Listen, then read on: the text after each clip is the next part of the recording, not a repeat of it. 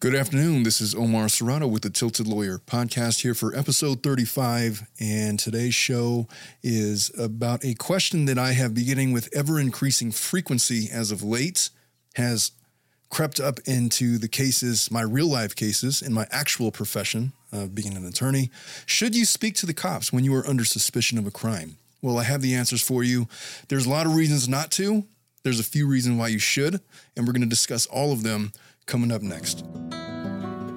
What's up, everybody? I'm Omar Serrato, experienced and practicing attorney, fierce litigator, and unofficial commentator on the most popular legal issues of the day. I'm the host of the Tilted Lawyer podcast, joined by Eliana Colon Rosa and the TLP crew, where we break down the human aspects of law that everybody wants to talk about. I've been a practicing attorney for many years, but nothing in this show is or should be taken as legal advice. We're not going to pull any punches. We might even get a little bit dirty, but we want you to join us anyway.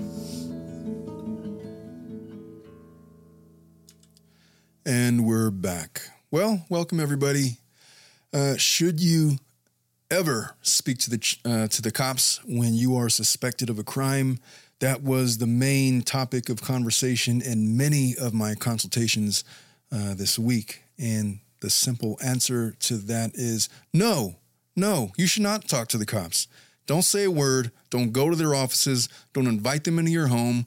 Uh, don't speak to them over the phone without your attorney present. And let me explain to you why. So, the, the short answer to that question is simply this Law enforcement, and I have many friends in law enforcement, and I have no problems uh, saying this, that the, the main job of law enforcement is to provide the district attorney information with which to charge suspects with a crime. That means that if they are speaking to you to ask you questions, it's because they are looking for information that they can feed to the district attorney that will help them charge you with a crime. And here's the big secret if the cops are going to arrest you, they're going to do it anyway, regardless of whether or not you go into their offices to have a sit down interrogation with them. Chances are that they want to speak to you because somebody has said something, or they got you on video doing something, or they have some evidence against you that they want to question you about it. But guess what? Do you think that they're going to tell you what they know? No, they're going to befriend you. They're going to uh, take you into their offices. They're going to give you something to eat. They're going to act like they're your friends. They're going to engage in small talk with you. They're going to get you to drop your defenses. If you're a gentleman, they'll send a pretty girl in there to to to to uh, break you down and try to get you talking. If you're a, a female, they're going to bring somebody in there that's going to act like your dad and give you the best of advice and try to get you to spill your guts. They're going to get you to commit to various statements that they already know the answer to. Like, for example, you know, where did you go? Did, how did you like this or that? They they know full well where you've been. Chances are you've been tailed. Chances are they have you on surveillance footage doing something. Chances are that witnesses have placed you at a certain location and you're not going to know what that is. And that's just the reality of it.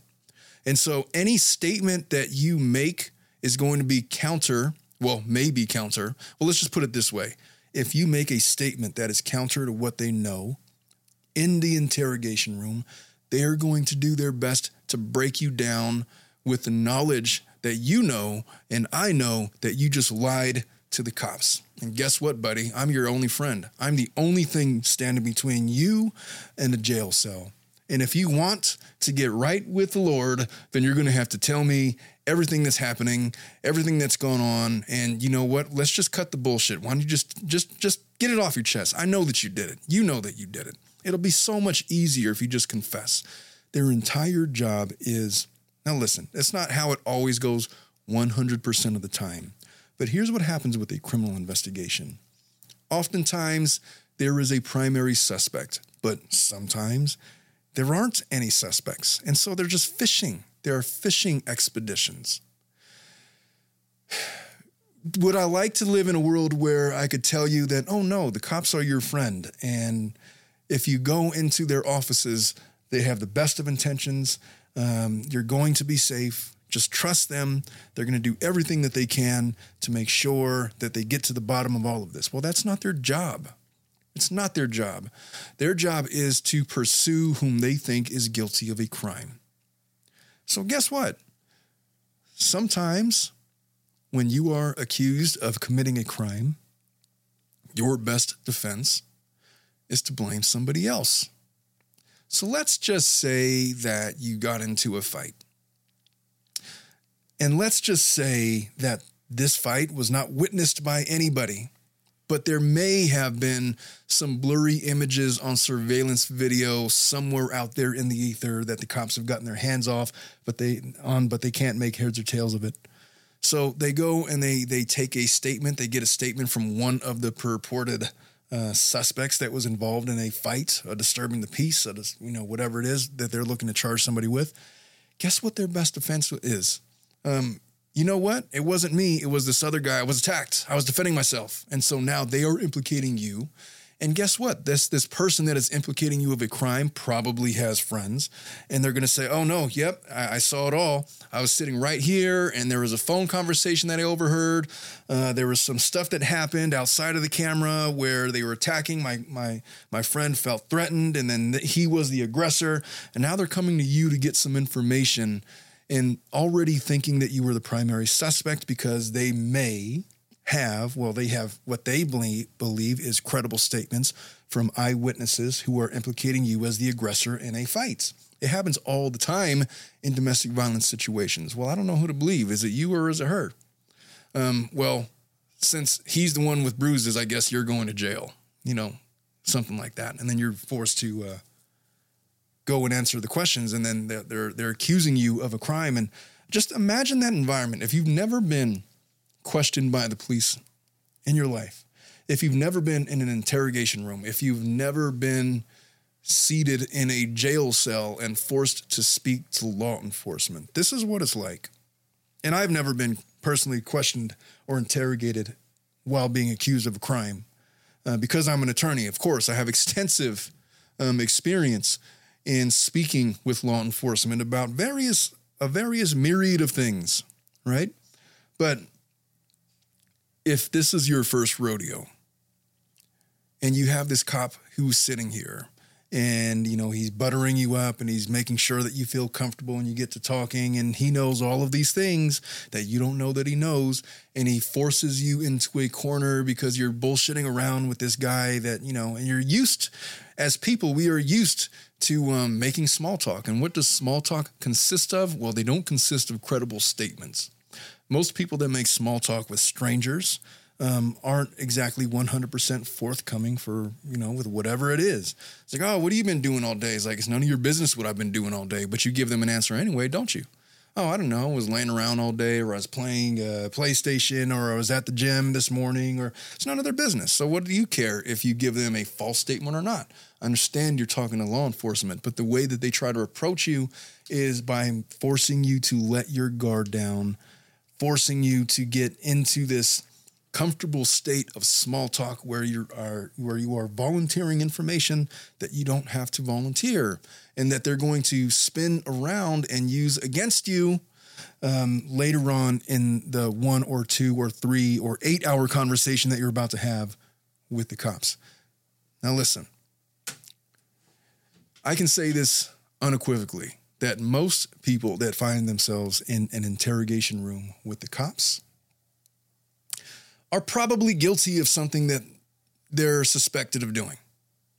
And you could just search around on YouTube or wherever else to find examples of cops investigating serial or interrogating serial killers or people suspected of committing heinous crimes or what have you. And you'll see all of the techniques that they utilize in getting a confession from the people that are suspected of a crime.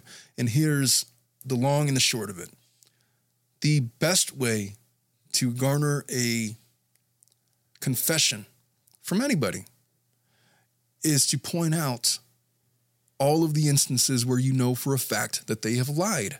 And what is the easiest way to do that?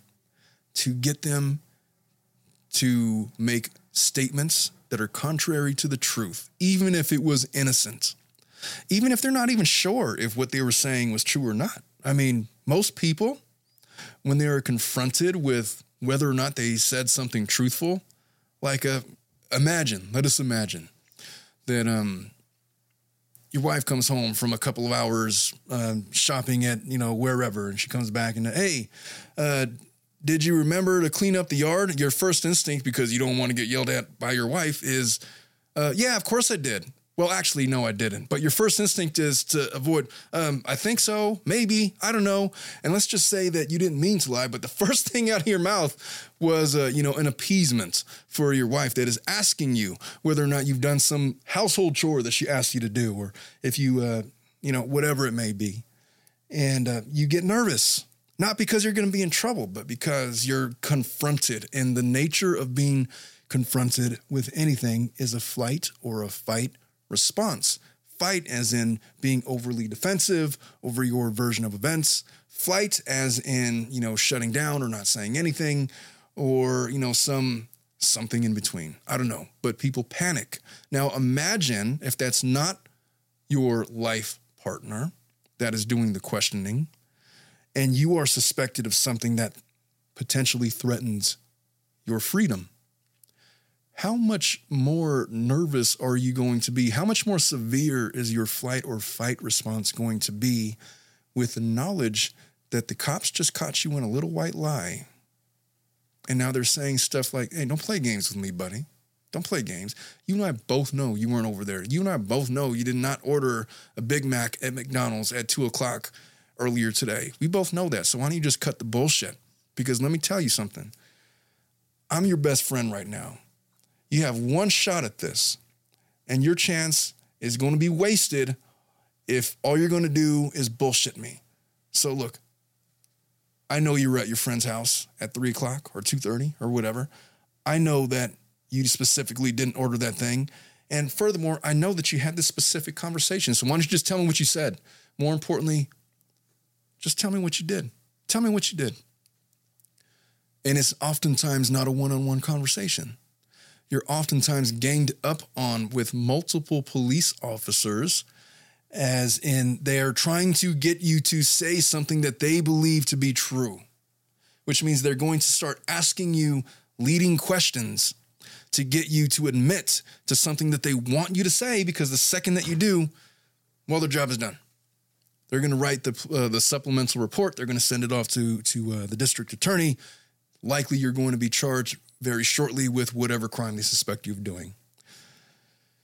The truth is that the cops don't have to be truthful with you. Matter of fact, they're very rarely truthful uh, with individuals that they're questioning. Um, they're not forthcoming, and they will flat out lie to your face about the things that they know, the things that they don't know, because they're allowed. They're allowed. There's no law stating that they cannot be um, untruthful with you. I mean, I mean, there's there's certain boundaries that they can't cross, sure, but you know, they don't have to tell you what they know. They don't have to, you know, be 100% truthful. And I'll give you a real world example from one of my cases.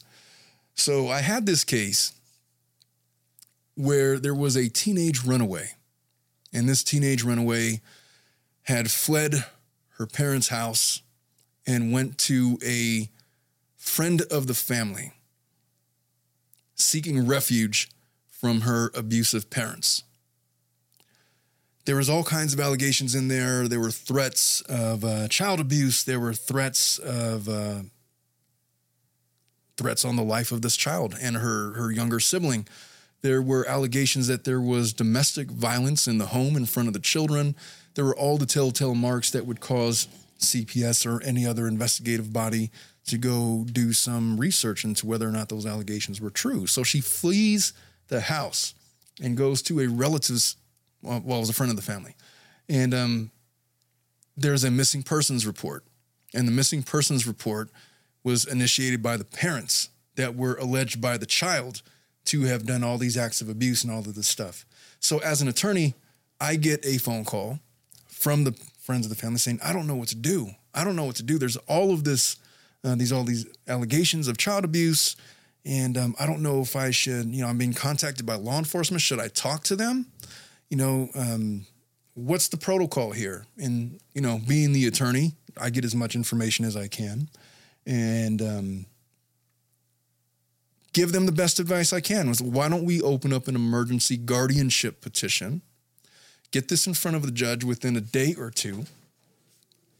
Let the judge in on what's going on. And if there really is a danger situation, we could have a court appointed investigator do their due diligence, talk to the parents, talk to the child, and we could determine what's real or not. But until then, as long as the child is safe, maybe we could get some temporary orders where they can stay with you for the time being. So, thinking that was a completely reasonable line of uh, action that I had recommended in telling law enforcement the same, um, the uh, family that had came to me, I advised them to let law enforcement know that uh, there is a pending hearing before the judge scheduled, and it's coming up in a couple of days.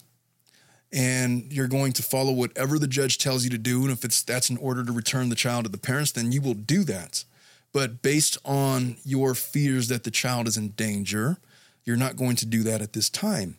Now the child the, the, the law enforcement was actively trying to just get the location of where the child was which you know they said well they're with me. They were nervous about letting uh, the cops know exactly where because there was some fear uh, that the parents, and they were apparently afraid of um, the biological parents of the child, that they might show up to the house and try to cause harm or, or, or some kind of thing. So they wanted to keep their their exact location um, secret. The cops wanted to have some visual. Uh, they, they wanted to have some kind of reassurances that the child was safe, which I thought was reasonable. So law enforcement set up a time to meet with uh, the friends of the family and to meet with the child just to verify that everything was okay. And I had advised my clients, you know, that the fact that there is an upcoming court hearing in a couple of days, I don't believe that they're going to try to take the minor child and force her back into the parents who may be suspected of abuse. I figured everything was above board. I figured that everything, at the very least, was going to be investigated is it possible the child is lying and just throwing a tantrum because, you know, they took away the cell phone? Sure. I never said that that wasn't the case. It certainly may be true, but based on the allegations, it's reasonable to, to, to, verify, don't you think? And so we had set this whole thing up with law enforcement, and law enforcement had made insurances because the child was deathly afraid of going back to the biological parents. We get there to the location, it was at a public place. As soon as the child get there, um, they swooped her up, stuck her in a police car, and returned her straight back to the parents. And that was that. And my clients were livid. I was livid for a couple of reasons. I do this for a living. And if I give law enforcement my assurances, you know that there's a that there is a court hearing that is pending that a judge is going to make a decision based on allegations um, of child abuse that may or may not have occurred, and the judge is going to make orders that are going to be in the best interest of this child, and we're going to get to the bottom of it because this child, being uh, you know of high school age, deserved to have her opportunity to be heard by somebody that was not uh, coercing her into silence. And so, giving her that best opportunity, I figured would probably be best served when not in the presence of her parents. And, you know, the judge can make whatever determinations they thought appropriate. And if the investigation turned up that, you know, this was all not a big deal and that the allegations weren't real and that none of this was um, anything to, to worry about, then fine. But I wanted to make sure that that child was safe, specifically because there was another small child that was in that home that may have been subjected to the same thing. Rather than go about that route, uh, law enforcement, in my opinion, in my opinion doesn't mean anything,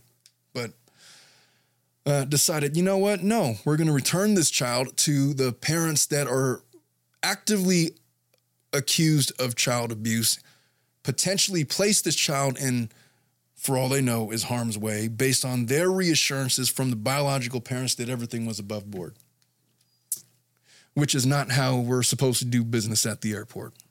But that's what happened. I was so beside myself upset along with my client. Now, granted, uh, the case, for all intents and purposes, had a happy ending. But what if that weren't the case? What if this child were genuinely afraid? Well, What if there was genuine child abuse occurring in the house and those children were genuinely in danger? And now the cops, in an effort to uh, circumvent uh, what was likely to be judge's orders within a couple of days, um, unwittingly sent the child back to her abusers. What then? What then?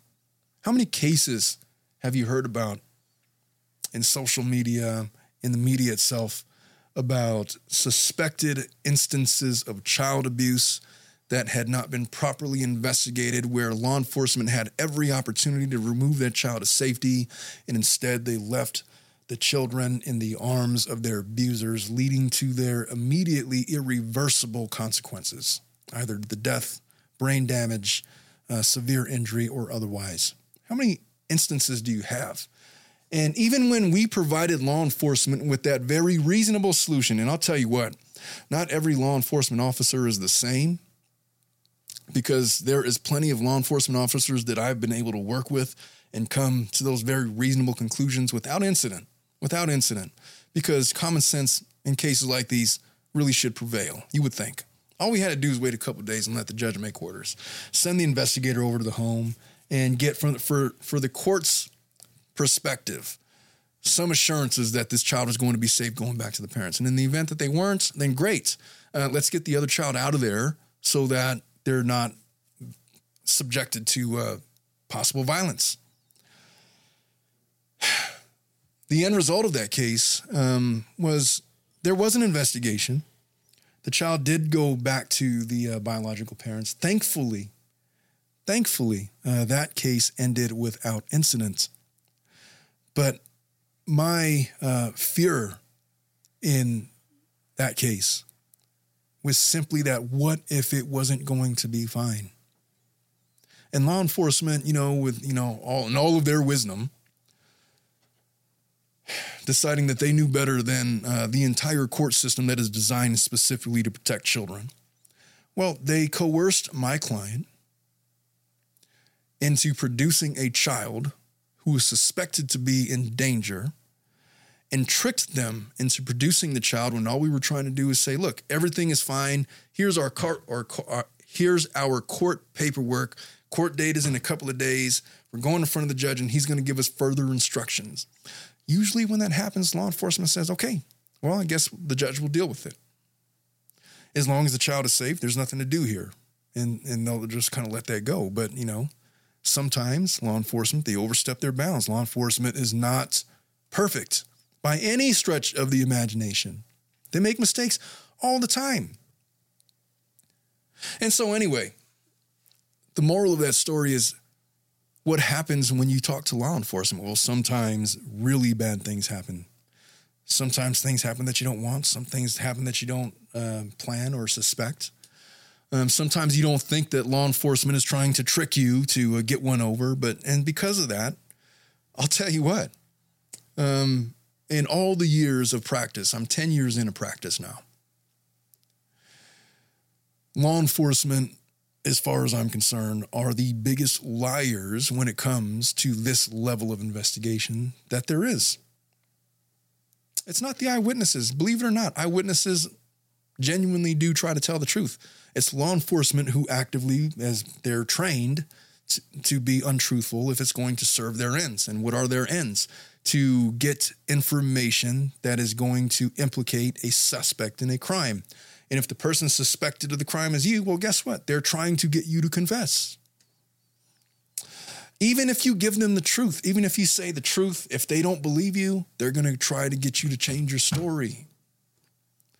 And so, when should you speak to the cops? When is it a really good idea to speak to the cops? When you have your attorney present. And if you don't, then you know what? Call my attorney. This is his number. Call him, and uh, I'll answer whatever questions you want to know as long as he's there. What happens when I get involved? Well, I'll tell you what happens. Before any questions are asked, I get as much information as I can as far as what law enforcement knows. Do you think they're going to be 100% honest with me? Of course not. Of course not. And the next thing that happens is I have a full fledged conversation with you about exactly what went down, exactly what happened, what evidence is going to exist that I can look for that's going to support your story, who may or may not have seen anything.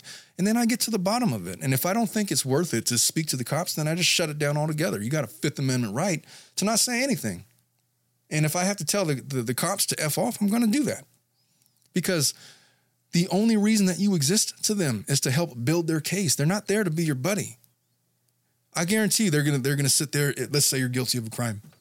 Um, you know what? This is gonna be so much easier to just get off your chest, and all you got to do is confess. You're gonna feel so much better, and you're gonna be able to go on living life. Well, guess what? They're not gonna be sitting in that jail cell with you making you chicken soup.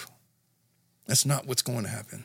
You're never gonna speak to them ever again, and you'll have the rest of your life to think about it whether or not you deserve to be in jail for the rest of your life is, is another uh, you know, we get to the bottom of that too during trials. I trust our court system. I trust that when the evidence is presented, 12 jurors could come to a conclusion about whether or not somebody is guilty or innocent. But I'll tell you what, there are some real life examples about what happens to individuals who attempt to speak to the cops and what happens to them. Um, there's a myriad of examples. Amanda Knox, I don't know if anybody remembers her. She was on foreign soil when she was accused of a crime. Didn't speak the language necessarily, was completely out of her element. She did her best to communicate with law enforcement, and she ended up convicted of a crime that was later overturned uh, because of it. There was a case of a Brendan Dassey. Um, he was the subject of that Netflix special, uh, Making of a Murder, I think it was called um, where he was co- uh, Mr. Dassey. That gentleman has the IQ of uh, right around barely functional. And they were asking him questions, interrogating him about whether or not he had committed various crimes. And um, they got him into a false confession. And uh, I believe to this day, he's still sitting behind a jail cell um, because of it.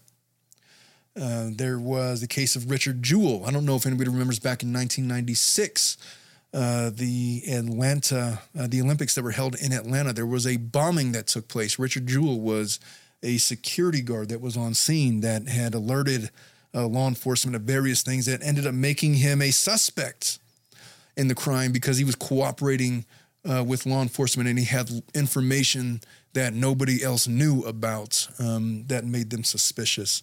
There was the Central Park Five, um, the five teenagers that were accused of the rape and murder of a young lady that was jogging in the park in Central Park that day uh, back in 1988, I believe it was. Um, Ryan Ferguson, Richard Glossip is the most um, recent example of this. He's a gentleman that is scheduled to be executed within uh, a matter of weeks, I believe, matter of days. And he was um, well, there's all kinds of stuff going on with him, but I think the, the biggest part of it is that it's the first time in history where both his defense counsel and the attorney general believes that he was unfairly convicted of a crime, and both are calling for his clemency. And uh, well, it hasn't happened yet. I don't know what's going to happen, but if nothing happens, he's going to be executed. And let's let's talk a little bit more about that. If you if you're familiar um, with Amanda Knox. She, it was back in 2007. She was studying abroad in Perugia, Italy, when her roommate, Meredith Kercher, was found murdered in their apartment. And Knox, along with her boyfriend at the time, they were arrested, charged with the murder. Now, she was interrogated by the Italian police. Um, she had made several statements that were later used against her at trial, including uh, implicating an innocent man in the process. Uh, she was subjected to a myriad of coercive interrogation techniques that lasted for hours. Um, she was interrogated while she was purposely sleep deprived, um, hungry, emotionally uh, distressed as she was on foreign soil. This was not her home. She was in a jail cell in a country where she was not a citizen. Um, there were several recanted statements uh, shortly after she made them that were inconsistent with the physical evidence. Uh, the prosecution argued, however, that the statements that Knox made showed that she had knowledge of the crime that only the killer could have had, and on that basis, they tried to get the conviction. Ultimately, her and her boyfriend they were convicted of the murder. They were sentenced to a lengthy prison sentence. Um, but in 2011, about four years after the murder was committed, there was a lengthy appeal process um, that led to her convictions being overturned. Uh, she was released from prison. Uh, the t- Italian Supreme Court ended up uh, overturning the acquittal. There was a new trial that was ordered, uh, but Knox never went back uh, for the trial. In 2015, uh, the Supreme Court finally just put an end to it and said, you know what, the hell with it. Um, we're, we're, ending this. And they up- upheld the acquittal.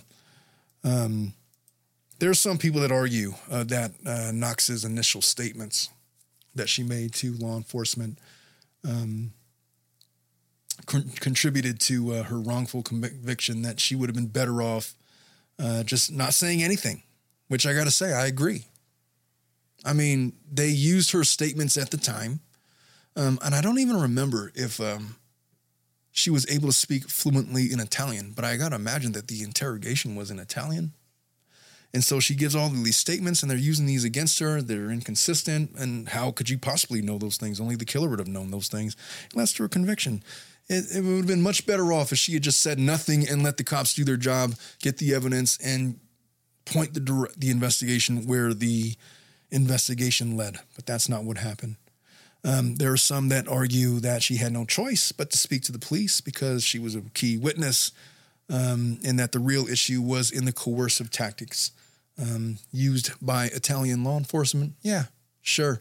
Um, Amanda Knox actually went on Joe Rogan, and she had a lot to say about um, her conviction. Uh, let's hear her version of events. I think it's very telling um, what she experienced. And this is kind of what people go through when they are being interrogated uh, by law enforcement. Let's take a listen. Initial idea was that I was involved somehow. He didn't know how, but he thought that I was involved somehow. I knew something. I was covering up for someone, and that's why he interrogated me for 53 hours over five days.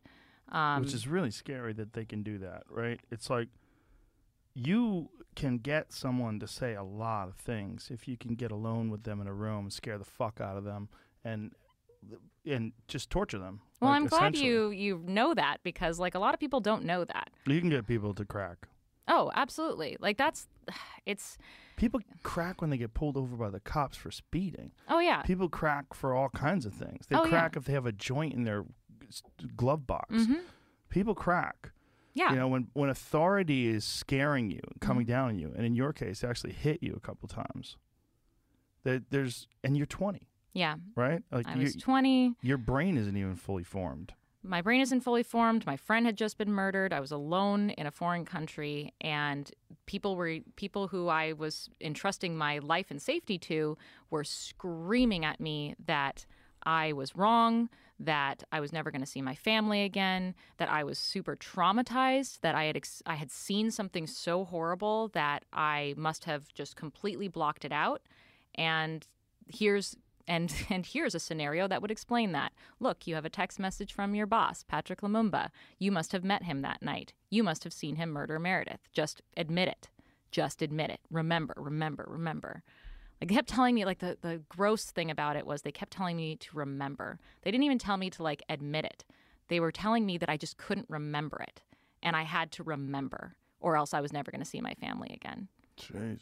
So were you thinking that you just had to tell them whatever they wanted to hear just so you could get out of there? Honestly, I started to question my own sanity. I started to believe them that I must have witnessed something horrible and I just couldn't remember it. And that's the only explanation for why they would treat me that way. How long did that take before you think you started questioning your sanity?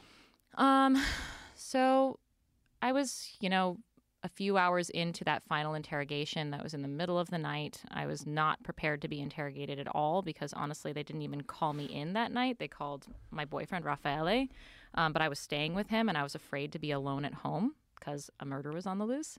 And so I went with him and I was waiting in the um, in the lobby, like by the elevator, waiting for him to come out from questioning. And then they brought me in um, and just went on and on and on. Um, and so I cracked eventually. So the thing that cracked me too was they brought in an interpreter, right? Someone who actually spoke English because for a long time I was just talking to people in Italian and I was worried that I couldn't, I wasn't even comprehensible. I thought that the reason why they were yelling at me was because I was doing something wrong. Like I just wasn't explaining myself correctly. And then how, they, how fluid were you? Fluent were you? I mean, I'd been there for like five weeks. So I was. And you took Italian before? I had taken Italian for a year before. So I, I was about as fluent as I like to say I had about the fluency of a 10 year old, but I think that that's even generous because I could speak in certain tenses. My vocabulary was totally limited, though. So there were limited things that I actually had the words to say. Mm. And I remember even when I, um, shortly after I was interrogated and signed the statements that they had written up for me, I they finally stopped yelling at me. They left me alone. I had a moment to just like be off to the side, quiet to myself and I was like, "Oh my god, what just happened? Everything is wrong. This is all wrong. I need to tell them that it's all wrong." And I like I can't just go up in front of a jury right now and say this is the person who did it. I saw him do it. Like I, I don't actually remember that. And I told them I need to tell you. I need to tell you. And they were like, "No, you'll remember. Don't worry about it. Like we don't we don't need to talk anymore. You'll remember. Just stay over there and keep remembering. And I was like, no, I'm not remembering. I'm not remembering. And eventually I asked them, like, please give me a piece of paper because they weren't listening to me. So I wrote on this piece of paper, I'm so confused. They were yelling at me. Like, I don't, I don't, I can't actually testify to this. And I gave it to them and I was like, here's a gift because I didn't have the word for, like, here's my re- recantation. Right. I was just like, I'm giving this to you. I need you to hear me. And they were like, okay, whatever. We're taking you to jail actually they didn't even tell me they were taking me to jail. They, t- they were telling me that i was being taken to a holding place for my own protection and that i was an, an important witness. So they didn't tell you that you were being taken to jail because you were one of the people they were accusing? No i was already in prison before i was ever actually told you are being you are suspected for the killing of meredith Kercher. I was already in prison. How long had you known this meredith girl for? A few weeks and you'd met her just because you'd all moved there at the same time. Yeah, yeah. I mean, sharing a place together. Yeah. So she had moved in before me, um, but it was basically there were two rooms to let in this little house that was right next to the university, and we both happened to pick a flyer. Mm. And did you guys hang out a lot? Did you know her well? Was she a good friend, or was she just someone you lived with? Um, she was like a budding friend. Like we definitely hung out. We would go to pizza together. I remember we went to like there's this famous chocolate festival that's in Perugia where they would like take huge refrigerator-sized blocks of chocolate and like carve them, um, which was super cool. I'm very into that, and we would go and check that out together. Um, but we weren't like the best of friends. Like she had a, a friend group of other young women from Great Britain that she hung out with a lot more than she hung out with me. Um, but that isn't to say that we didn't go out dancing together or go out to dinner together. We definitely did that. The moment you found out that she had been murdered, what was that like? Um, it's confusing because I knew that something was wrong as soon as I found, like, came home and I found that there was a window broken into and Meredith wasn't answering her phone but I didn't understand what was wrong. I didn't I didn't know. And when the police came in and broke down her door and everyone started screaming, I didn't see into her room. I never actually saw her body. And so I didn't know what was going on. I didn't know if that was Meredith in the room. In fact, I remember at the first thing that Philomena, one of my roommates, started yelling was, a foot, a foot. And I was like, oh my God, is there like a severed foot in Meredith's room? Like, I don't know what's going on. She's, Philomena is hysterical, and I don't know what's going on. Everyone's yelling in Italian, speaking really quickly. I don't understand. So I actually was relying on Raffaele to translate for me, like, what is going on? He was like, I don't know. Let me, let me figure it out. And we were all like shoved out of the house. And finally, someone is like, it's Meredith. It's Meredith, and she's dead. And I was like, oh my God, like it was outside of the house that someone was telling me she's her body was in there. And someone told me that there was all this blood. Um, i remember not actually knowing like how she had died until I went to the police office and I asked. I was like being questioned, and one of the police officers was like, and so like I sort of learned over the course of that day these the the details of it but I didn't fully understand like what had really happened. Like as far as I knew, you know, she she some I mean, it was clear that there was a break-in. Like the window had been broken into. One of uh, it was Philomena's room. All of her stuff was all over the place. It wasn't clear to me what had happened though, and it wasn't o- until over the course of that whole day and piecing together what I was hearing that I understood the gravity of the situation. That she had been sexually assaulted, that she had been stabbed to death, that it was a struggle. Um, it was all. It was all like. I remember the first thought, and it's a guilty thought that I had. Um, I remember thinking, thank God I wasn't home. Um, because that could have been me. And a part of me, like over time, felt really guilty about that thought because I thought maybe if I was home and there had been two of us, maybe the outcome would have been different. Maybe we would have been able to fend him off together. But here's, you know, an athletic guy wielding a knife. I'm not sure that we would have. And maybe I would have been dead too. So it's kind of a thought that comes back to mind a lot when I think about this um, and how fortuitous it was um, that I just happened to be in this like brand new romance and hanging out with my new boyfriend all the time, every waking moment that I could.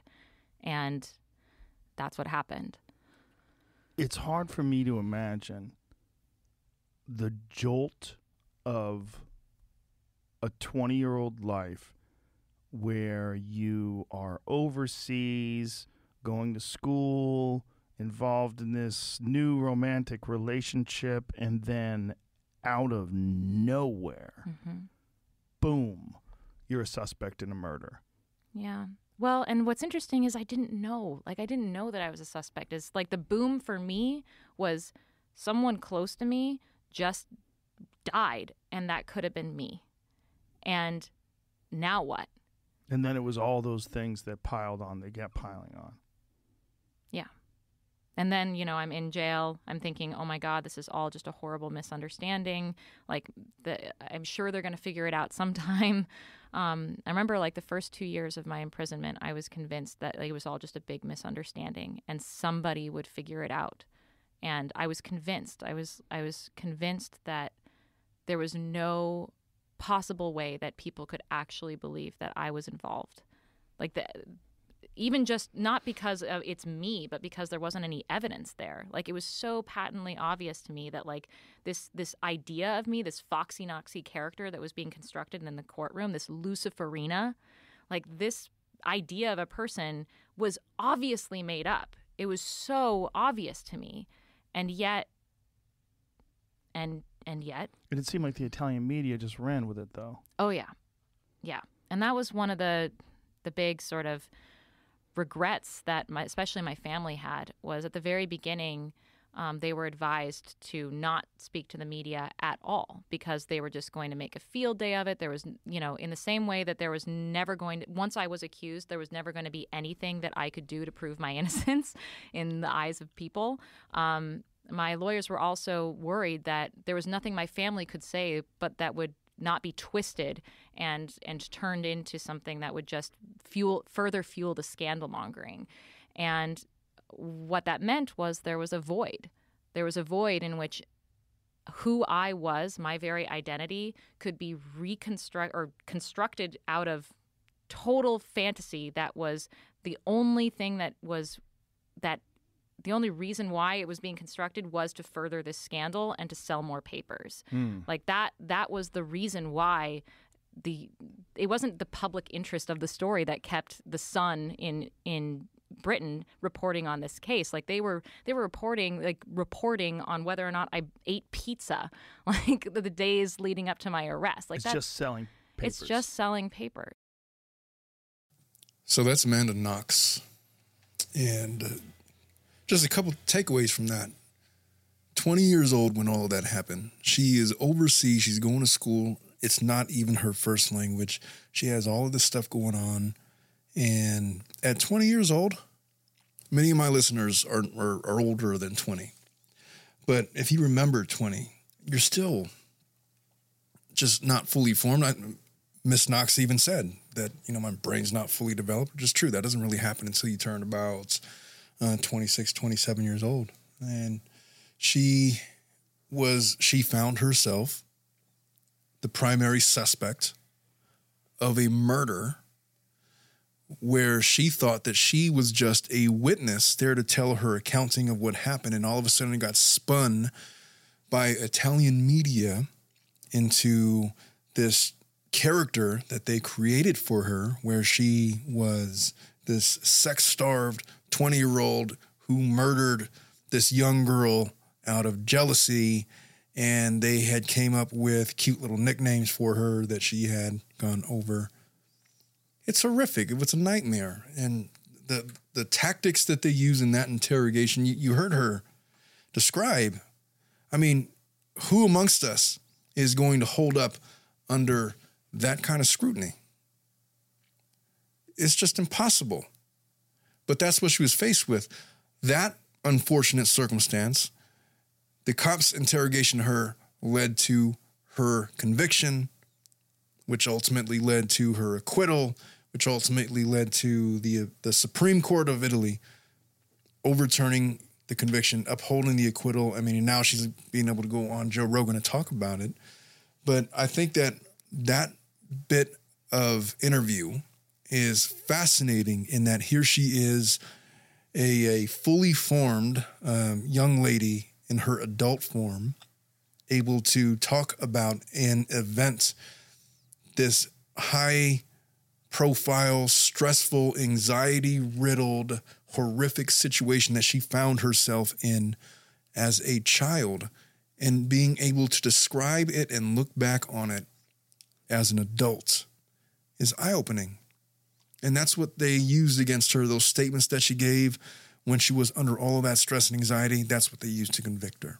But you know what? That, that story is not exclusive to Italy there's the case of Brandon Dassey. And if anybody is a fan of uh, the Netflix special that came out back in 2013, 14, I want to say, Making of a Murderer.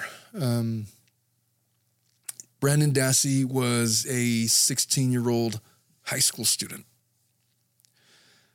I want to say that his IQ was reported to be barely above normal functioning meaning he was borderline um, learning impaired. And he was interrogated by police in connection with the murder of Teresa Halbach.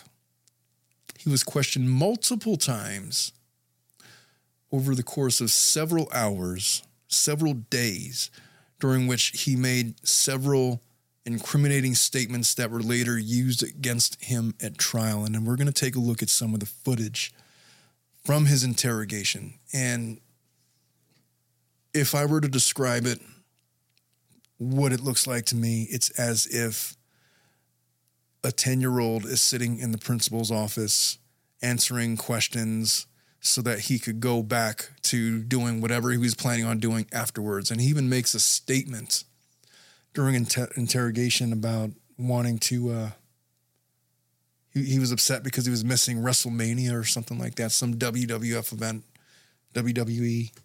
Um, he had no clue that he was literally being interrogated for his connection to a murder that was placing his life in danger and that he was facing a life sentence. He was convicted, um, I believe, of a life sentence.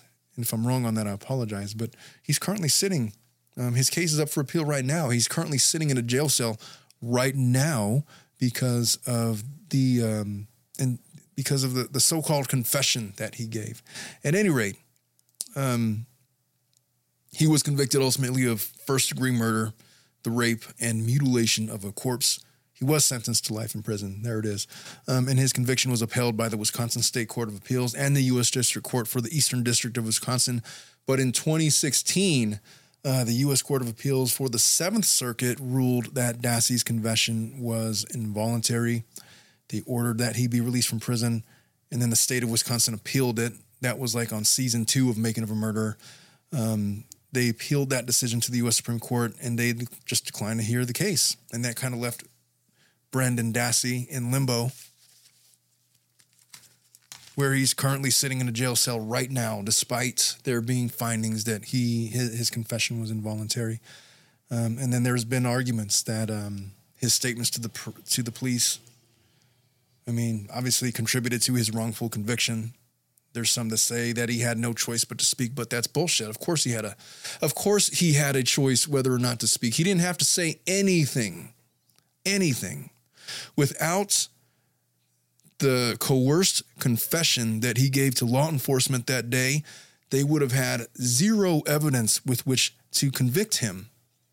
And yet, this young boy, with an IQ swimming around 90, being subjected to multiple law enforcement officers in an interrogation room, being force fed information, forced to repeat it, and then haven't been been sold to a jury as if it was some kind of confession. If that never happens, he never he's never sitting in a jail cell. Instead, you put that child in that situation, and as of right now, he's been in jail since 2006. It's been 15 years. He's 31 years old. Just let that sink in. Let that sink in. Let's um this was his confession. This was his so-called confession. But I, I gotta I gotta believe in you. And if I don't believe in you, I can't go to bat for you. Okay? You're nodding. Tell us what happened. Your mom said you'd be honest with us. And she's behind you 100% no matter what happens here. That's what she said. Because she thinks you know more to. We're in your corner. We already know what happened. Now tell us exactly. Don't lie. We can't say it for you, Brendan, okay?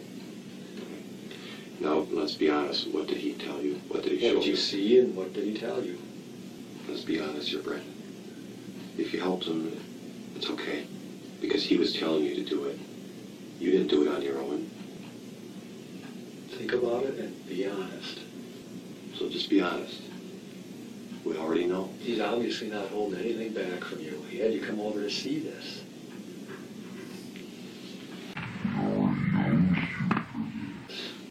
Come on. Something with the head. What else did you guys do? Come on. What? No, Brendan. We know he made you do something else. What was it?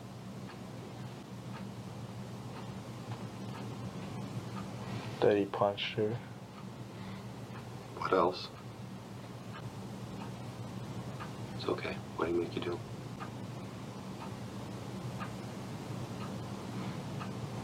Cut her Cut her where? on her throat. You cut her throat. What else happens to her in her head?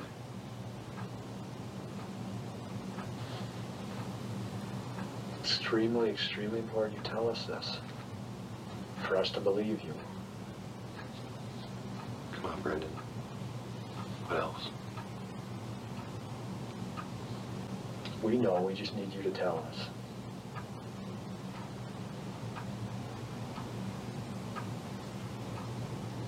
That's all I can remember. All right, I'm just gonna come out and ask you. Who shot her in the head? Just general observations.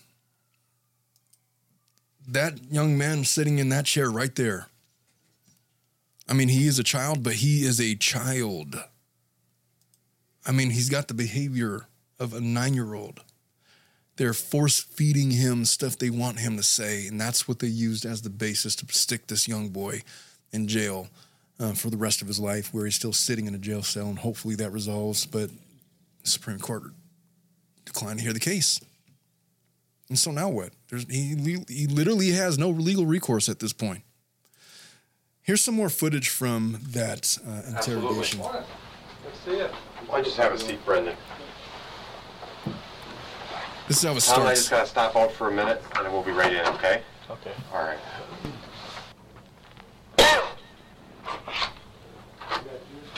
soda, water? You sure? Well, water maybe. Okay. Looks like he's just been pulled out of bed. Let's fast forward this. So we sit in there. Here's officer number one. I've given the whole story. You've even given points where it didn't look real good for you either.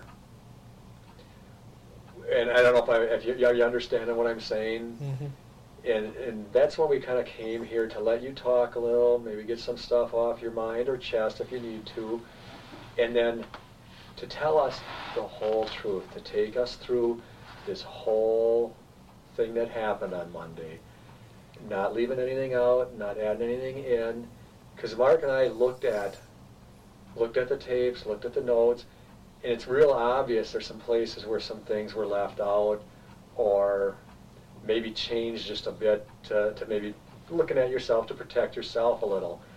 Um, from what I'm seeing, even if I fill those in, I'm thinking you're all right. Okay, you don't have to worry about things. Um, we're, we're there for you. Just notice what he just said. If you fill in the gaps, you're going to be okay. You're going to be all right. What does that mean to a child? What does that mean to anybody? What does that mean to an adult? All right, I'm just going to tell them what I know, and then that's it. And then they increasingly get frustrated because he's not giving them the answers that they're looking for, which essentially they want him to confess. They believe he did it. They want him to confess. They're single track minded. They're not looking for anybody else. They believe that they got their guy. And so they're going to feed him all of the statements they need him to say. When he repeats it, they're going to treat it as a confession. Um, and, I, and, and we know what Steven did, and, and, and we know kind of what happened to you and what he did. We just need to hear the whole story from you. And as soon as we get that, we're comfortable with that. I think you're going to be a lot more comfortable with that. It's going to be a lot easier on you down the road. Uh, if this goes to trial and stuff like that, we need to know that because it's probably going to come out. Think of Steven for a second. Steven is already starting to say some things, and eventually he's going to potentially lay some crap on you and try and make it look like you are the bad person here. Um, and we don't want. Which was not the case at all. Steven didn't know anything. Steven, they, he was interviewed by t- television. And, um, you know, I mean, he wasn't, uh, he was not offering information into whether or not Brandon Dassey was responsible for a murder. But they are getting him to think that, look, Steven is going to say that you did this. So you might as well say it was him. Wasn't it him? It was him, wasn't it? Because if you don't say it was him, then he's going to say it was you. And then what are we supposed to think? They're lying to this kid. They're lying to him. And they're forcing him into say all of this stuff. Let's continue. We want that. We want everything out front so we can say, yeah, we knew that, Steven. He told us that. You, you, you get my drift? I'm gonna, I don't know if Mark has something, so I'm just going to give you an opportunity to talk to us now and, and, and kind of fill in those gaps for us. Honesty here, Brendan, is the thing that's going to help you. Okay, no matter what you did, we can work through that. Okay, we can't make any promises, but we'll stand behind you no matter what you did. Okay. They're going to stand behind him no matter what he did, right? No matter what he did. I posit a guess that neither one of those officers have ever stood next to him while he was sitting in his jail cell. Because you're being the good guy here. You're the one that's saying, you know what, maybe I made some mistakes, but here's what I did. The other guy involved in this doesn't want to help himself. All he wants to do is blame everybody else. Okay? And by you talking with us, it's, it's helping you. Okay? Because the honest person is the one that's going to get a better deal out of everything. You know how that works. Mm-hmm. You know, honesty is the only thing that'll set you free. That's the biggest load of horse shit that the cop has said all day. Because number one, this boy did not offer the truth. He offered what he was offered, which is, you know, they fed him facts. He repeated the facts. That was his statement. But then let's assume that it was true. If it was true and he was involved in the murder somehow, well, he's going to life, same as the actual guy that murdered the person, Steve. Um, and I don't know if Steven did it or not. I don't know. I just know that this boy, Brandon, knowing what I know about the case, I fully 100% believe that this was a coerced confession and that he had nothing to do with it and that his personal case is an extreme tragedy, a tragedy of the American justice system, which I fully believe in. but it's not perfect. And sometimes it leads to the conviction of innocent people. And I believe that Brandon Dassey is one of them. Let's continue. Right? And we know, like Tom said, we know we reviewed those tapes. We know there's some things you left out. And we know there's some things that maybe weren't quite correct that you told us. Okay, we've done, we've been investigating this a long time. We pretty much know everything. That's why we're talking to you again today. We really need you to be honest this time with everything, okay? If in fact you did some things which we believe some things may have happened that you didn't want to tell us about, it's okay. As long as you can, as long as you be honest with us, it's okay. If you lie about it, that's going to be problems, okay? Does that sound fair? Well, they left out the other option, which is don't say anything, and I'm not lying or telling the truth, am I? Why don't you guys figure it out on your own? You guys are the officers. You guys have all of the technology, all of the tools, all of the resources. Go find your evidence. I'm not saying shit.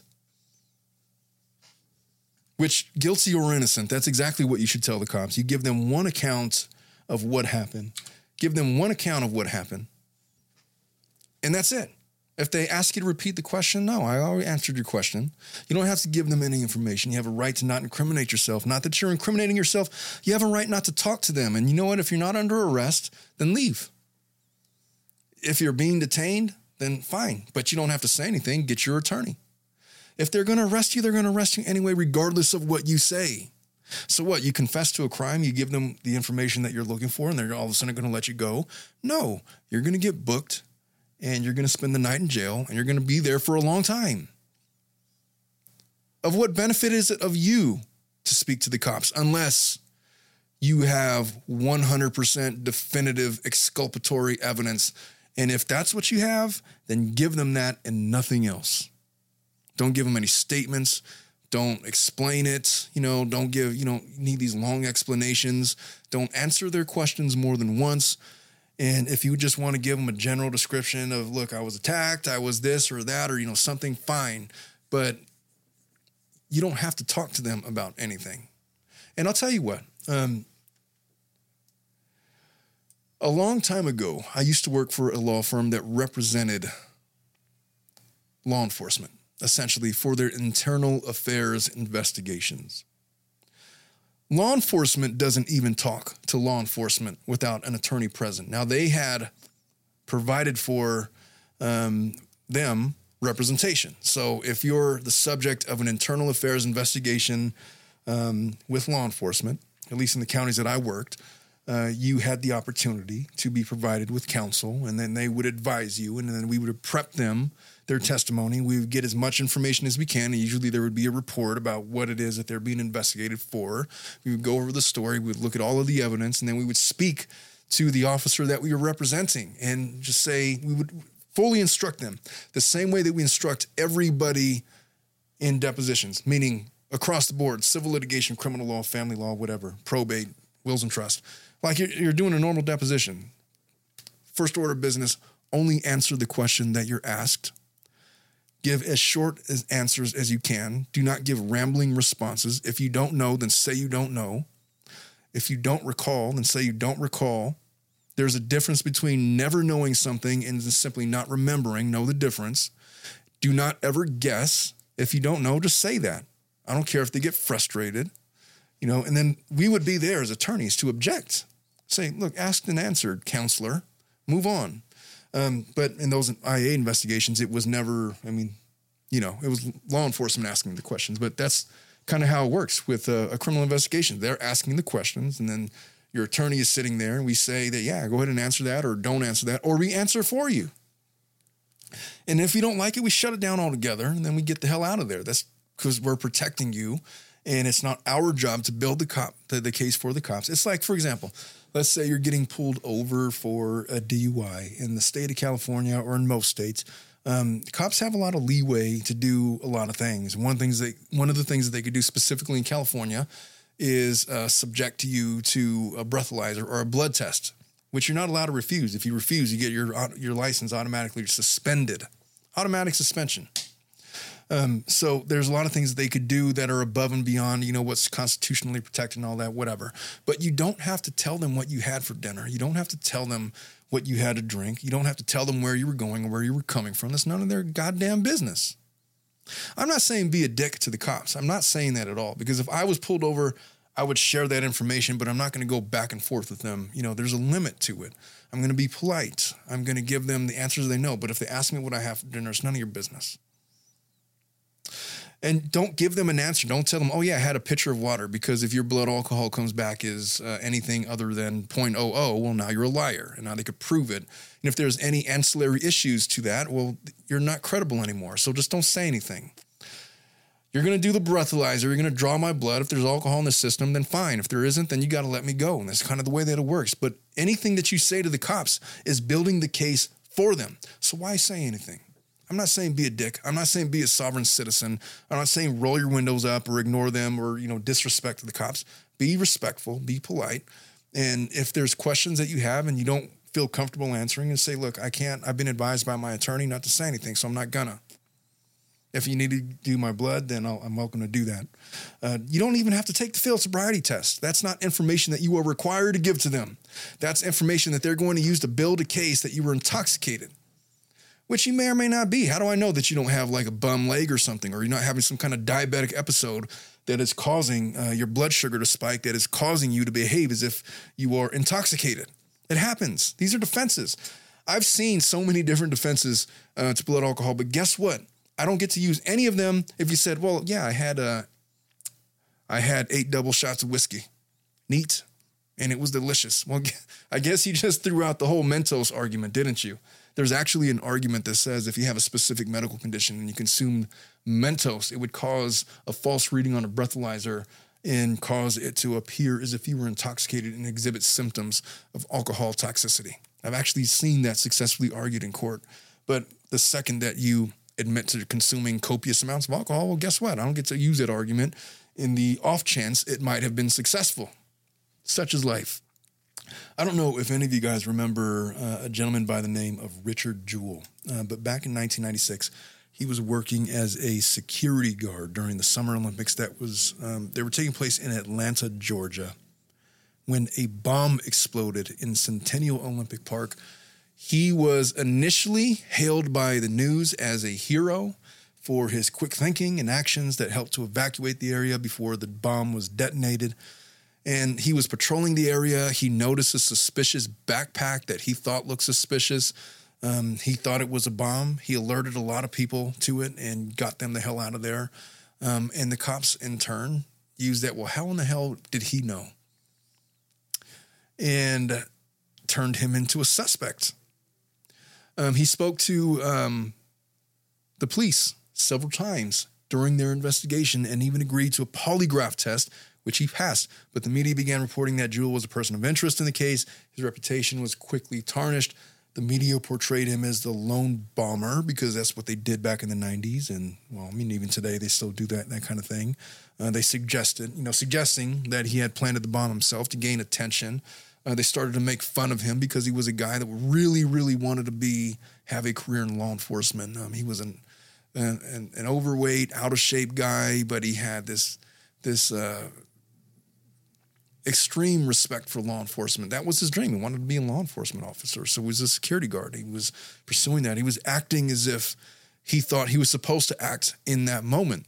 The FBI gets involved. Um, they ultimately cleared him of any involvement in the bombing, um, but his reputation at that point had been irreparably harmed. Um, he became the subject of intense media scrutiny. He became the subject of Saturday Night Live jokes, and uh, he was vilified by the press. Um, they continued to portray him as a suspect well after he had been cleared of any wrongdoing, even though he was never officially charged ever with the crime. His life was ruined. He, he passed away um, several years ago, but um, tragic story. They made a movie about his life, and I wanted to play for you a scene which obviously is dramatized. I don't have the actual footage of the interrogation, but I love this scene when he just gives, you know, I'm just a guy trying to help you guys out, and you guys are vilifying me, and just in the most respectful way that he can, just kind of goes in on the person that's interrogating him. And this, if you were innocent of a crime and you were just trying to be helpful, I imagine would be the way that many of you would feel. But let's take a listen to the scene. Got A call for you.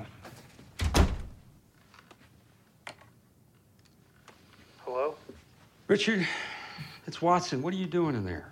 They said they need me for a training film. No, they don't need you for. You're a suspect. Have you read the newspapers? Have you signed anything? Have you confessed anything? No, of course not. I didn't do this. All right, listen to me. Listen to me real carefully. Just don't say anything to anyone. You understand me? Get your ass out of there. Let me talk to the agent in charge. He wants to talk to you. This is Agent Shaw. This interrogation's over. Not another word. You hear me? He's been cooperating fully. Hey, did I stutter? No more questions. Get his ass out of there. You hear me? Okay, well, have a nice. He hung up on me. You have a very loud lawyer. Congratulations. Yeah, and that's the correct. That's that's the response that your attorney is going to give law enforcement, not to that you know level of disrespect, but um, in so many words, we'll be respectful about it. But that's what should happen. And his his advice was correct, absolutely correct. Say nothing, say nothing. Don't give them anything. What are you even doing there in the first place? And Jewell's over there just trying to help. Um, that wasn't the scene that I was wa- wanting to play. I played the wrong one. It's out of order. That was uh, the um, his attorney's advice, what he should have followed. This is the last scene leading up to the end of it. This is where he goes in on law enforcement. Can I ask all you fellas a question? Jesus, what? Do you have any kind of case against me? I mean, evidence. Like, any traces of anything on my mama's Tupperware? Or did you find any bomb making materials in her apartment? Or did you find some Okay, hey, book? hey, Richard, we don't need to No, volunteer. I'm gonna say this. If I'm gonna say anything, I walk in here and I look at the circle decal on your windows there, and I'm thinking, you know, I, I used to think that federal law enforcement was just about the highest calling a person could aspire to. And I'm not sure I think that anymore, you know, not after all this. I did my job that night, and some people are alive because of that. But do you think that the next time some security guard sees a suspicious package, that he or she's going to call it in? I doubt it. You know, because they're going to look at that and they're going to think, I don't want to be another Richard Jewell, so I'm just going to run. Does that make anybody any safer? Y'all can keep following me around some more and doing what you're doing. I couldn't stand it, but I just know that every second you spend on me is time that you're not spending on the real guy who did it. And it's like Watson said, what? What happened when he. What happens when he does it again?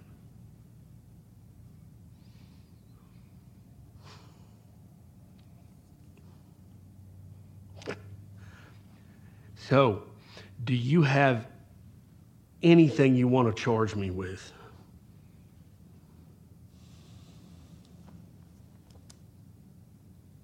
Can you?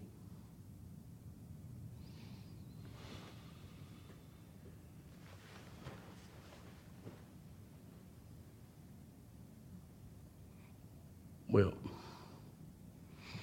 I think it's time to go.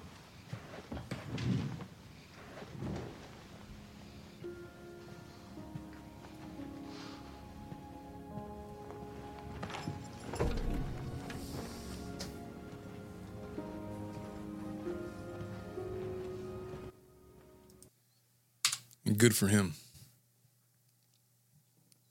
I imagine that uh, you know a lot of these uh, individuals that were falsely convicted or falsely accused, if they had the opportunity to speak to the persons that were interrogating them, would have loved to recite that speech that fictitious Richard Jewell made in that dramatic film from 2019. But that advice was spot on. Give them nothing, say nothing. Um, interrogation over. That's what your attorney is supposed to do. We're there to protect you. I don't have a problem with you speaking to whoever you need to speak to. Just do it while I'm there. Just make sure that I'm there. Because if not, then you're you're you're basically walking in to the Civil War unarmed. And that's no way to fight for your freedom. Apart from that, apart from Richard Jewell, we talked about the Central Park Five, and that was the case from 1989 or 88 or 89, I forget. Um, but there was a woman that was brutally murdered and assaulted while she was jogging alone in Central Park in New York City. Five teenagers Antron McCray, Kevin Richardson, Yusef Salaam, Raymond Santana, and Korey Wise. They were arrested and charged with the crime based on confessions that they made to the police. They were teenagers, they were children. The confessions were obtained after hours of interrogation. They weren't allowed to speak to their parents. They were coerced and intimidated by police. They were deprived of food, water, sleep, threatened with violence, promises of leniency, and despite a lack of any physical evidence whatsoever, they were convicted and uh, sentenced to lengthy prison sentences. In 2002, you know, 13 years after the fact, DNA evidence conclusively proved that the Central Park Five were not responsible for the crime. And they implicated another man. Now, back in the 80s, DNA was not that prevalent. Obviously, advances led to that discovery. Um, the convictions were vacated and the men were exonerated. And the Central Park Five's coerced confessions played a significant role in their wrongful convictions. Of course, they did because they didn't have anything else. There was no forensics. All they had was statements. But if the children said nothing, then they would have had nothing. And yet, let's take a listen to the actual confession as it occurred back in 1989 and you look at this child that is saying these things that he's been coerced to say. And mind you that he's saying this after hours of interrogation threats of violence lack of sleep lack of food the inability to speak to their parents. These are children being spoken to by law enforcement. And listen to the interrogator's uh, voice as she's asking the questions. And tell me if you you in your 15 16 year old state might not have done something similar. This is Raymond Santana. This is a, a video statement that he gave in, in 1989. The ticker there says 1988, but I'm not sure if that's correct. My name is Elizabeth Lederer. I'm an assistant district attorney in New York County. I'd like to ask you some questions about what happened in Central Park on the night of April 19th, 1989. Before I ask you about what happened, let me just ask, uh, sir, could you please give your name? My name is Raymond Santana. And what is your relation to this young man here? Your father? All right. Also present in the room right now are Detective Arroyo and Detective Sheehan from the uh, police department. Before I go any further, I want to warn you of your rights with respect to statements that you may make now. You have the So they're doing all of this for the camera. And what this doesn't show, of, of course, his dad is there now. They're reading him his rights now. They're saying you have a right to an attorney now. You have a right not to say anything now. But this is after hours of the coercive interrogative tactics that they utilized to garner him, to get him to this point where he's now giving this, this, this confession that obviously was false, proven with DNA evidence 13 years later in 2002. right to remain silent and to refuse to answer any questions. Do you understand? Okay, could you answer out loud, please? Anything that you say can be used against you in court. Do you understand? Yes. You have the re- right to consult a lawyer now before any questioning and have a lawyer present during any questioning. Do you understand? Yeah. If you have no lawyer or cannot afford a lawyer, a lawyer will be provided for you now free of charge before any questioning. Do you understand? Now that I've advised you of your rights, are you willing to tell me the truth about what happened in Central Park on the night of April 19th of 1989? Okay. Let me just say for the, uh, so that the record's clear, there is somebody else in the room with us who is recording the statement so that we can be sure that we have it right. It is now 2.20 in the morning of April 21st of 1989, and we are at the 20- It is now 2:20 in the morning.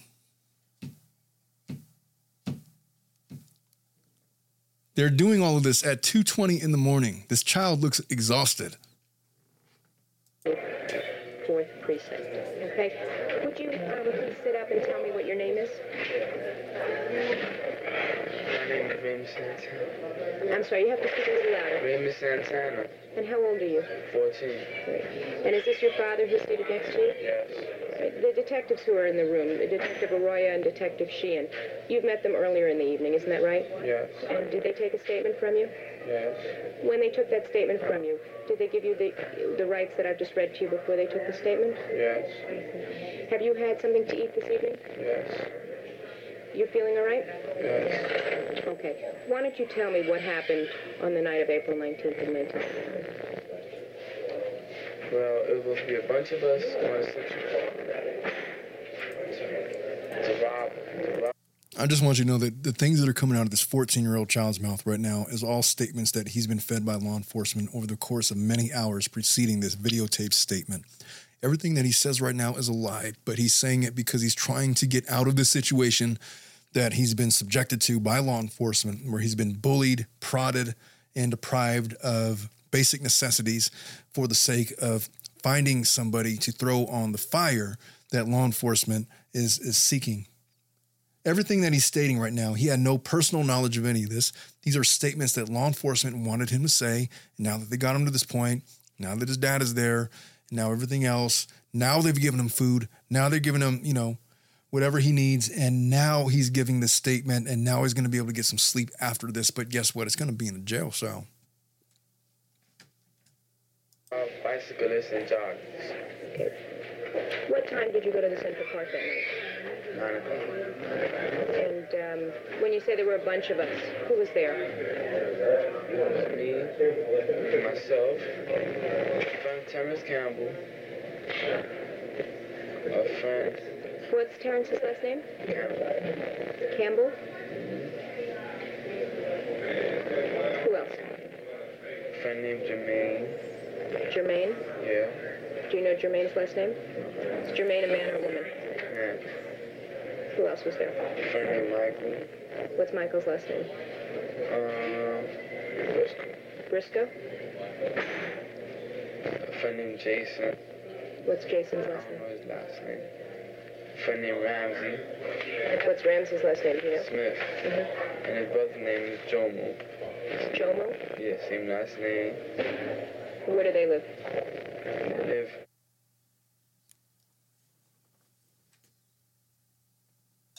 um, the, and Lamont. Lamont, is that Lamont McCall? Yeah, him. How about Kevin Richardson? He came with the other group. Okay. Lamont McCall was with you, though? Yeah, he's with us. Who else was with your group? Um, Antron. Antron McCray? Yeah, him. And the other cousin, Clarence. Clarence Thomas? Yes, they was with us too. Okay. And where did you all meet up? About 110 for fifth. long story short with all of that is we're, we're not going to go through the whole video. We don't got that kind of time today but he goes on to recite a number of force-fed statements that law enforcement had wanted him to say. It was become part of his confession. He wasn't saying any of that in the preceding hours leading up to that videotaped confession. Um, but had he not talked to the police had he actually remained silent had he um, asked for an attorney, then look, if they're going to arrest him, if they had evidence on him to arrest him, then they should have done it. If they weren't going to do that, then they had to let him go. And that's got to be your position. If you're going to speak to law enforcement, if you're suspected of anything and you know you didn't do anything, your first question should be Am I under arrest? And if you're not, then leave. There is no benefit to staying and talking to the police, especially if you've already given them a statement with very basic information about, you know, very basic questions about where you were, about what you witnessed, about what happened, whatever. The longer you talk to them, the greater the chance that you may accidentally give an, ins- uh, uh, an inconsistent statement. And if you give an inconsistent statement, they're going to grip into that so hard and use it as a basis to call you a liar. And you're going to get nervous. And you may say some things that aren't true because you don't want them to be angry at you. And they're going to act like they're your best friend. And in that moment, I promise you, you will feel coerced into giving a statement to appease the people that are interrogating you. And it will ruin the rest of your life. That's what's at stake. So why would you speak to them? As opposed to calling me, getting me down there, which I will abruptly end the interrogation if you're not under arrest and tell them, hey, you got questions, call my office and we'll discuss it. And then I will have questions for them. They could give me questions and I'll get back to them with responses that are going to be made um, when you're not under the interrogative tactics of law enforcement. That's honestly how it should go. And you're not going there. You know, I'm not saying that you're hiding anything. I'm just saying I'm not going to allow you to conjure up inconsistent statements and intimidate my client into giving false facts or false confessions that you're going to try to use to charge my client with crimes that they didn't commit. Do your jobs, go get the surveillance, go uh, survey, go canvass the neighborhood, go uh, look at ring um, video from the surrounding neighborhoods. Uh, go talk to people, but my client's giving you a statement, and that's all we're going to give you. If you've got further questions, you know where to contact me. That's where we should go with that. So, long story short, um, we've been going for about an hour 15 minutes, an hour 20 minutes now. Um, I think we've we've thoroughly discussed and answered that question. Should I talk to the cops? Are there well, class? What is the answer to that question? No, of course you shouldn't talk to the cops. For what? For what? Well, there's specific reasons why you should if you just witnessed something go down and you need to give the cops an account and then tell them, look, see, I just saw person A and person B uh, jump out of a red vehicle and they went southbound on I 24 or whatever you got to tell them. Give them information like that. Give it to them once, you know. But if they start asking anything above and beyond your knowledge, then hey, cut it short. But you got to give them cooperate. But do not allow them to ask you with the same question 100 times and, you know, on the 99th time, you know, on the 100th time you answer the question, it's slightly different than the first 99 responses. And all of a sudden, they're calling you a liar. No, we're not doing that. We're not going to play that game. You're just going to have to go and find some additional evidence, some additional information, but we're not going to build your case for you with you trying to conjure up inconsistent statements that you know is bullshit. And that's going to be my final word on the matter. And with that, ladies and gentlemen, this has been episode 35 of the Tilted Lawyer podcast. Thank you for joining me. If you sat through this entire show, I sincerely hope that you learned a valuable lesson. If you are ever confronted with law enforcement or faced with the prospect of having to be uh, questioned by law enforcement or anybody similar to law enforcement, call me first. And if you don't, then I guess proceed at your own risk. There is dozens, there's hundreds, there's thousands of examples out there. I didn't even get to uh, Ryan Ferguson and Richard Glossip. Um, the other examples I have of what can go wrong when you speak to the cops. There's a lot.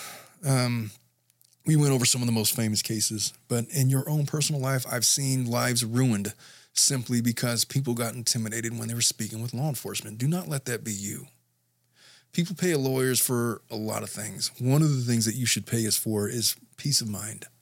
And if you are speaking with law enforcement, give me a call. Give an attorney a call. Let them know the situation so you can be properly advised. Let them make the proper inquiries with law enforcement to understand what's specifically going on because we're not answering questions in the dark. And then we'll proceed and hopefully live ever, ever after. And so, with that, um, thank you for listening all the way through. Um, I truly do appreciate you. And uh, as always, lock your doors, hug your families. It's a crazy, crazy, ugly world out there. You never know what could happen to change the rest of your life. And uh, with that, we will see you all next week. Bye bye. Thank you all for listening to the entire podcast. We really do appreciate that.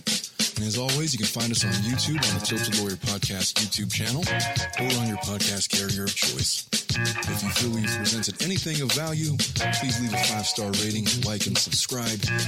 We always appreciate that kind of thing. And we do look forward to seeing you all again live every Thursday at 3 in the afternoon. We love you all. Take care. Bye bye.